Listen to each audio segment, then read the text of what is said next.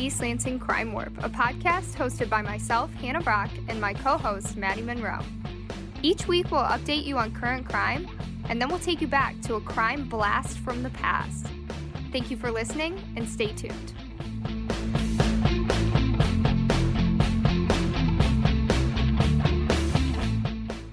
This week, we're covering the 1970 kidnapping of a former Lansing mayor's daughter. But before that, we have a few crime related updates.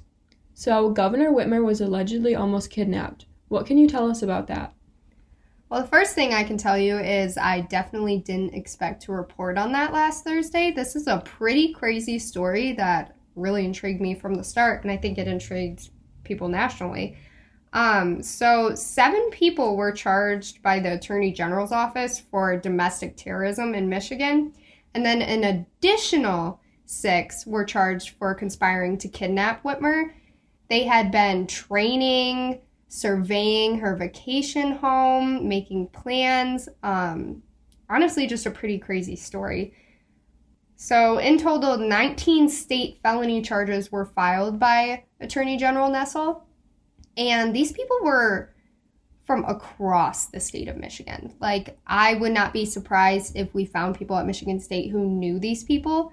They were in so many counties, counties names that I recognized growing up. And then um, there was a lot of commentary, obviously, after it happened. So a lot of people were uncomfortable with the terminology militia group. Instead, they preferred that they be called domestic terrorists. Um, this was actually something Governor Whitmer herself said.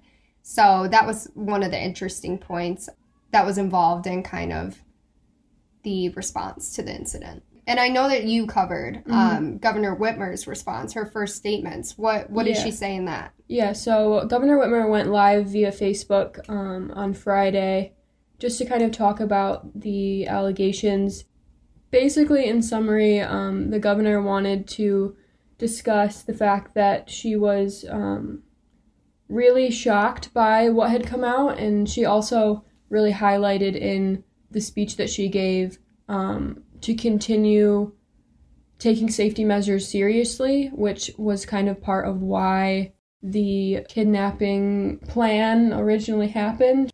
Right, and that was kind of where the whole plot stemmed from. These people were mad at governors who they believed had violated the US Constitution. So mm-hmm. that was kind of the like the backing and their reasoning, their motive, I guess I would call it, um, to starting this plan. Um, and the people that were charged in Michigan were not only trying to go after Governor Whitmer, they were also trying to identify the home addresses of law enforcement officers to target them, and they had threatened to start a civil war. So, pretty crazy story overall. Um, not what I expected to cover last week whatsoever. Um, I was shaking in my boots. Definitely. It was it was one of those stories that you read the headline and it sounded like it shouldn't be real. Right. But it is real. Right. So, the Police Oversight Study Committee met for the first time this week. What happened at that meeting? Well, the first thing I want to say is that the Police Oversight Study Committee has a pretty um, confusing name, I would say. They're not an oversight committee yet. They're making recommendations to the East Lansing City Council in order to form a police oversight committee in the future. So that's kind of um, something that honestly was initially unclear to me. So that's something I also want to communicate. Um, but the meeting was held on Monday at 6 p.m. and they elected their chair and their vice chair. So the chairperson is Chuck Grigsby. He is also the chairperson for the Human Relations Commission in East Lansing. Um, and the vice chair is Tanya Williams. And Tanya Williams hasn't been a chairperson before, but she expressed to me, and I expressed this in my article, that she was really excited to kind of figure out that position and get started with it. Um, the meeting was the very first, so there was a lot of discussion, a lot of brainstorming.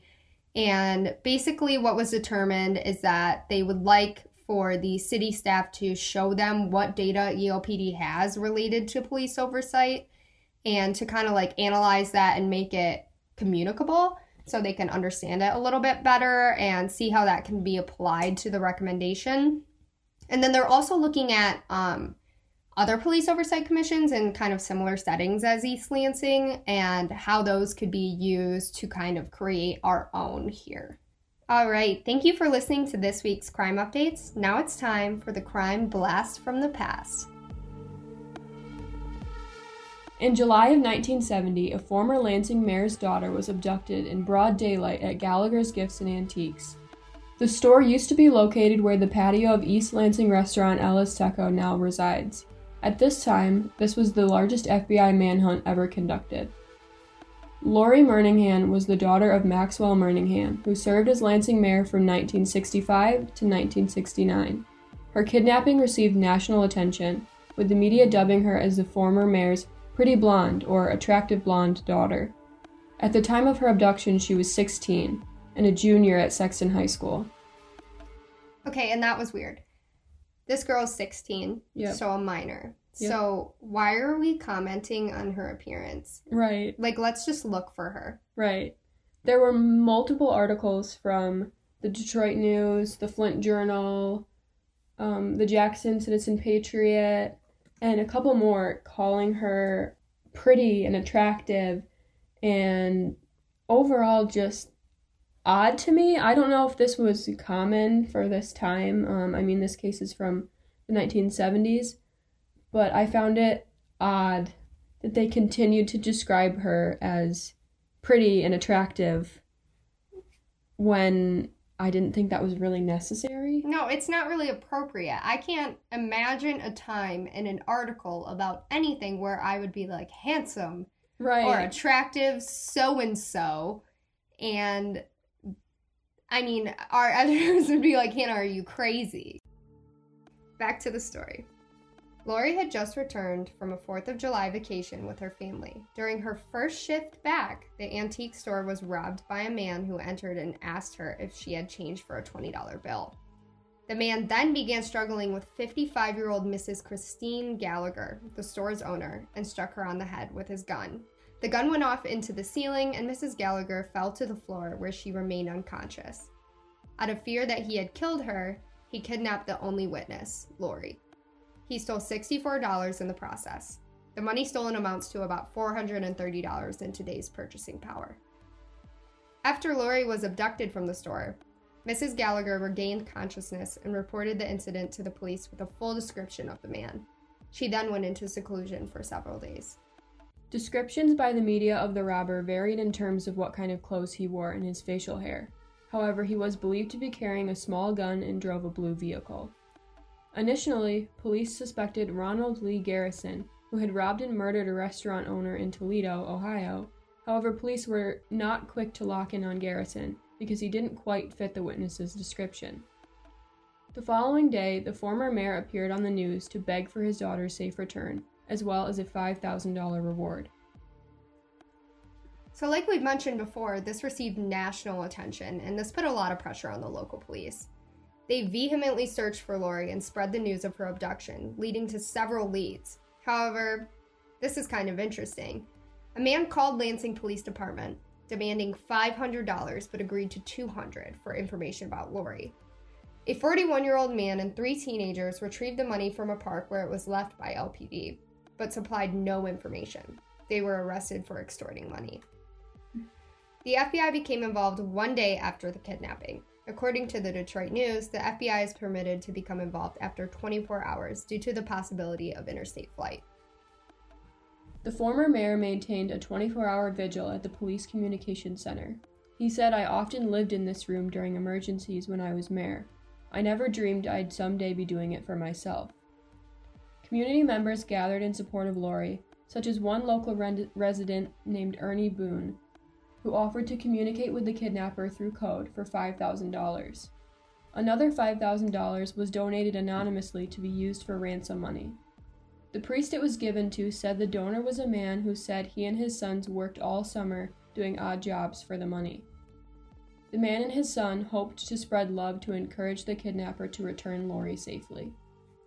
And there's something interesting that I wanted to add. Um, in one article, I read that they weren't super keen on saying it was for ransom money, but they had clearly stated that they would give it to the kidnapper if he would just return Lori or at least tell them where she, she was at or where she was being held captive. Um, I thought that was really interesting that they were willing to give it to the kidnapper. I think that shows how much people wanted Lori back. Yeah, there's a lot of evidence throughout the research that we did that the community kind of gathered a big support in for Lori. Yeah, I'm guessing maybe it's because she was a high school student. I mean, I feel like it'd be really easy for parents to see their own children in Lori and kind of panic in that way. Um, I think it's kind of interesting how it contrasts from the last podcast we did about Sandra Clark.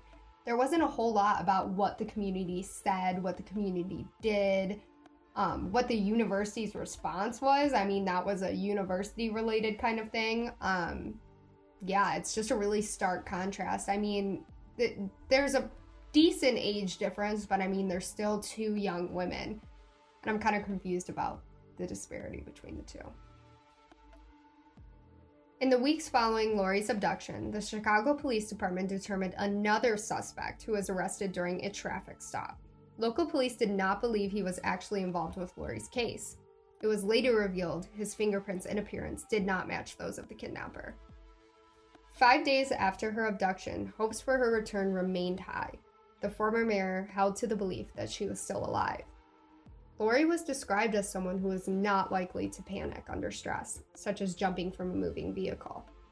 Her mother said she would wait for an opportune time to escape. Lansing police had logged hundreds of tips, which included reports about suspects and alleged sightings of Lori, most generated from Detroit in the Midwest, though some came from as far as Canada. During this time, the former mayor, his wife, and Lori's three other siblings remained at the police station waiting for word. As Lori's missing status neared a week, a total of $16,500 was offered for her safe release. Her father announced this money could be given to the abductor himself to use for his family or legal fees. Lansing clergymen also encouraged the kidnapper to come to any church or synagogue and pledged not to testify against him. In 2020, $16,500 would equal about $110,000 today. At this time, police were reported as becoming desperate. They had encouraged locals to search their property, abandoned buildings, and empty vacation homes for any sign of Lori. About a week and a half after Lori was kidnapped, stores began displaying signs that said, Please help find Lori. Her father also said support and sympathy was pouring in from across the country. At this time, police had few promising tips. They said they didn't understand how no one saw her being abducted in the middle of the day. One article read, quote, You can see how Lori could have been kidnapped in broad daylight without a reliable witness. Although this is a busy neighborhood, the gift shop sits in an obscure pocket. According to the same article, surrounding businesses were either blinded by the building's setup or had no windows facing the area. By 11 days, police had received over 1,000 tips with no clues to Lori's whereabouts. Later on that 11th day, three children were searching for pop cans when they found Lori's body. Her body was about 15 feet from a road 20 miles south of Lansing, in the grassy area near a dark swamp surrounded by woods. The police refused to detail Lori's autopsy. They explained this was so the killer could be trapped by unknown facts during interrogation. Lori's identity was determined through dental verification. The outfit she was wearing when she was abducted was stacked next to her body, but the autopsy could not determine how she died, but confirmed she had not been sexually assaulted. Lansing churches rang their bells in memorial of Lori, 13 days after her abduction. Months later, it was revealed that she had been strangled within 24 hours of her abduction. Another girl, Marie Ann Jackson, had been strangled to death in December. However, the police could not determine any links between the two. Mrs. Gallagher, the store owner, struggled after Lori's abduction. She was bombarded by curious customers and remained the only witness to the kidnapper turned killer. Two years after Lori's death, the shop closed permanently. In December of 1970, Lori's family remained hopeful that her murderer would be caught, but did not want to relive the nightmare during a trial. Several suspects were identified as her killer, including a man in North Dakota, but never resulted in charges in Murninghan's case. One suspect was given truth serum, according to a later analysis. The same suspect was charged from a different crime and served time, but died before police and prosecutors could connect him to Lori's murder. Truth serum is typically defined as a drug used to induce the truth. They cause the person to become uninhibited and talkative, however, they do not guarantee that a person will tell the truth. According to the CIA, truth serums are typically a mixture of numerous drugs, including scopolamine, along with morphine and chloroform. The combination of these drugs was known to produce sedation, drowsiness, confusion, disorientation, incoordination, and amnesia. Two years after Lori's death, her family had moved to a different home and tried to forget. Lori's father said, quote, One of the factors to move was Lori. It helped us avoid the decision on what to do about her room. End quote. Her belongings were given away, her father said. He hoped the murderer was charged in relation to a different crime, not his daughter's murder. The Murninghan family had been contacted by parents of murdered children and did not want to experience the same trial nightmares. To this day, Lori's murderer remains unidentified.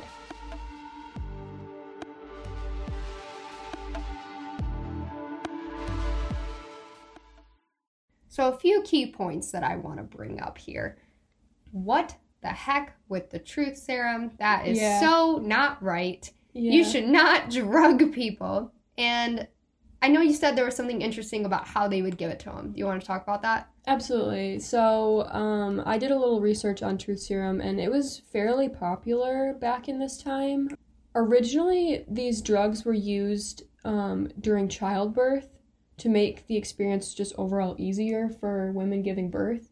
Um, and researchers kind of looked at the effects that caused um, women to experience an easier childbirth and noted that a lot of the times these women were talking about experiences they'd had very truthfully. And so they then decided that that would mean tr- this drug could be used in criminal cases. So a lot of times they would drug them, slip it into their water or coffee or tea or whatever it was, um, and you would basically become almost incapacitated. It's basically like you're really drunk. You don't know really what's going on. Right. So, So- how can. Here's my thing this was actually used as evidence? Yeah. What? no! A lot of the times it was used in, as evidence, and one thing that I found interesting in the CIA article was that it wasn't publicized. Hardly ever. If it was used in criminal cases. I guess that this this case was so nationally covered and I've never heard of it. Yeah, I had also never heard of it. Um, but I mean, we found articles from the New York Times, from The Miami Herald, a newspaper in New Orleans, um, newspapers in Chicago, Indiana, Texas. Um, yeah, this was widely covered and I mean I guess it kind of shows that if you're a member of a political family, people right. will really pay attention. Right. Um, which is kind of sad because I know some of the other cases, which we will not detail right now, um, they don't receive as much attention No. just because of their status. Um, Right. And I think it's interesting too. Maxwell Murninghan wasn't mayor at this point. He finished off his term in 69, and Lori was taken in the summer of 1970.